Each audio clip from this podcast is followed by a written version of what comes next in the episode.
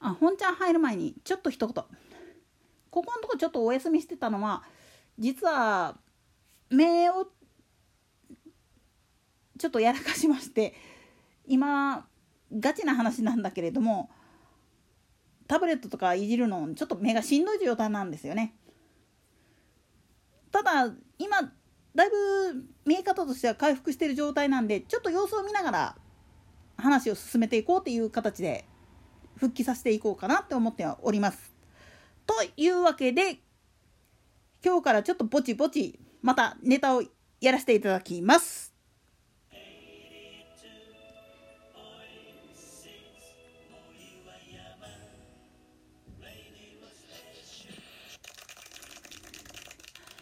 というわけで誰も聞いてない独り言番組雑談ラジオにようこそ今月は馬にまつわるエトストラというテーマでお届けしておりますまあ昨日4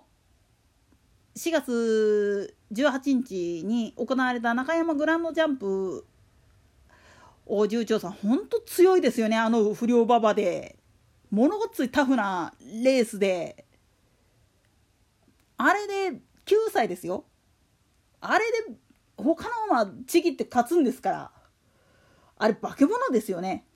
その化け物に挑んで亡くなったシング・マイケルの件を見てあんな過酷なことをやってジャンプレースは残酷だっていうふうに言う人はごめんなさいこれ勘違いしてませんかっていうことを今回は言いたくってそういう話をしようかなと思っているんですよね。実は馬の心不全死っていうのは何もレース中に起きるとは限らないんです。あの結構ね平場競争要するに障害性じゃないレースであっても心房細胞とかが原因で速度を落として競争中止なんていうのは結構ざらにあるんですよ。ましてやモンゴルのナーダムなんかやったら40キロ走ってる途中で心房細動で亡くなる馬なんていうのはしょっちゅういますからね。それどころか放牧中に亡くなる馬だっているんですよ心不全で。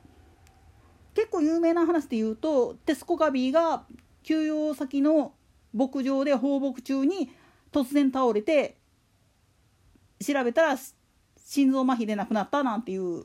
話があるぐらいですからね。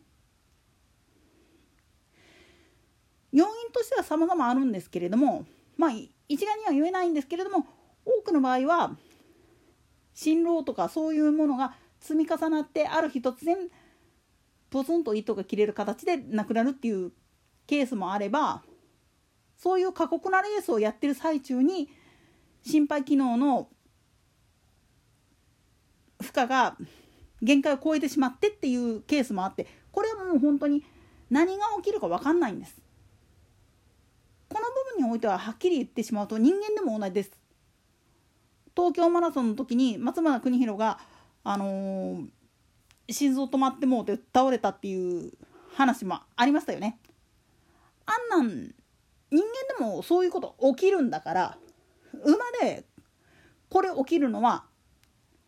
普通だと思ってください。むしろこれを残酷だかわいそうだって言うんであんならば飼っている犬や猫が可愛くないからといって保健所を連れてって殺処分なんていう方がよっぽど残酷だよそっちの方が残酷だよお前ら分かってるっていうふうにおいらは言いたいんですよね。今 AC ジャパンの CM なんかでもまあこのご時世ですからいろんなところの CM が自粛っていう形になっちゃってそれに差し替えられてるもんだから流れてるけどこの中にもペットをの飼い方に関してあなたはそれでも飼いますかっていう警告警告じゃないや啓発の CM 流れてますよね。にゃんぱく宣言とか。いやにゃんぱく宣言はそれさだまさしが実際にあの依頼されて歌ってるやつですけどね。まあそれはさておきこれなんかで流れてるネタでもそうなんだけれども馬の場合は仕事やってて当然それは競馬でレースに出るっていうこともあればバハン言っていわゆる切り出した木材とかを運搬するっていうのもあるし馬車を引っ張るっていうのもあるしで自然農法をやってるところだったら機械じゃなくて蓄力でやるからっていうことで馬にあのカラスキとかを引っ張らせてタオコスとかやってるとこっていうのも中にはあるんですよね。そうやってまあ言ってみると使っててたまにちゃんと休ませてあげてたまにっつったらおかしいけれども仕事やらん時は休ませてあげて放牧してとにかく生涯ずっと一緒にそばにいるよっていうことで買ってあげてるうちにまあ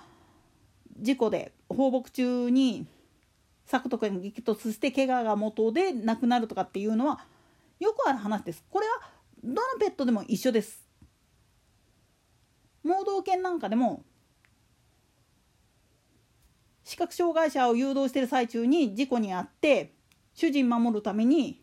亡くなったっていうケースなんでしょっちゅうです。これをかわいそうだって言うんであんならばそれは違うよっていう言いたいんですよね。馬の場合だったら騎手であったりとかあるいは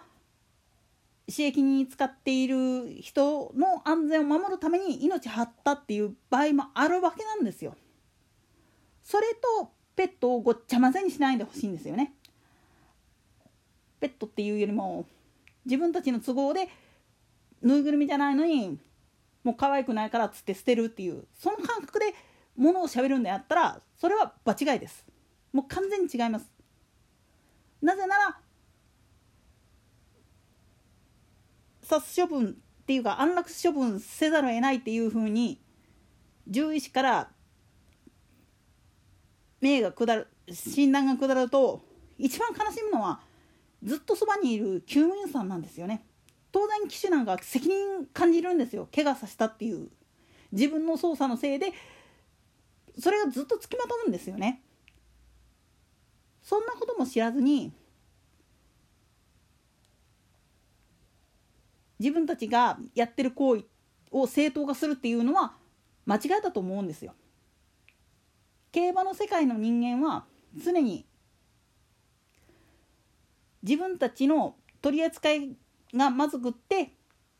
命を無駄にしてしまったっていうことに対してすっごく責任感じながら日々やってるんですよ。それとその好き嫌いだけで物事を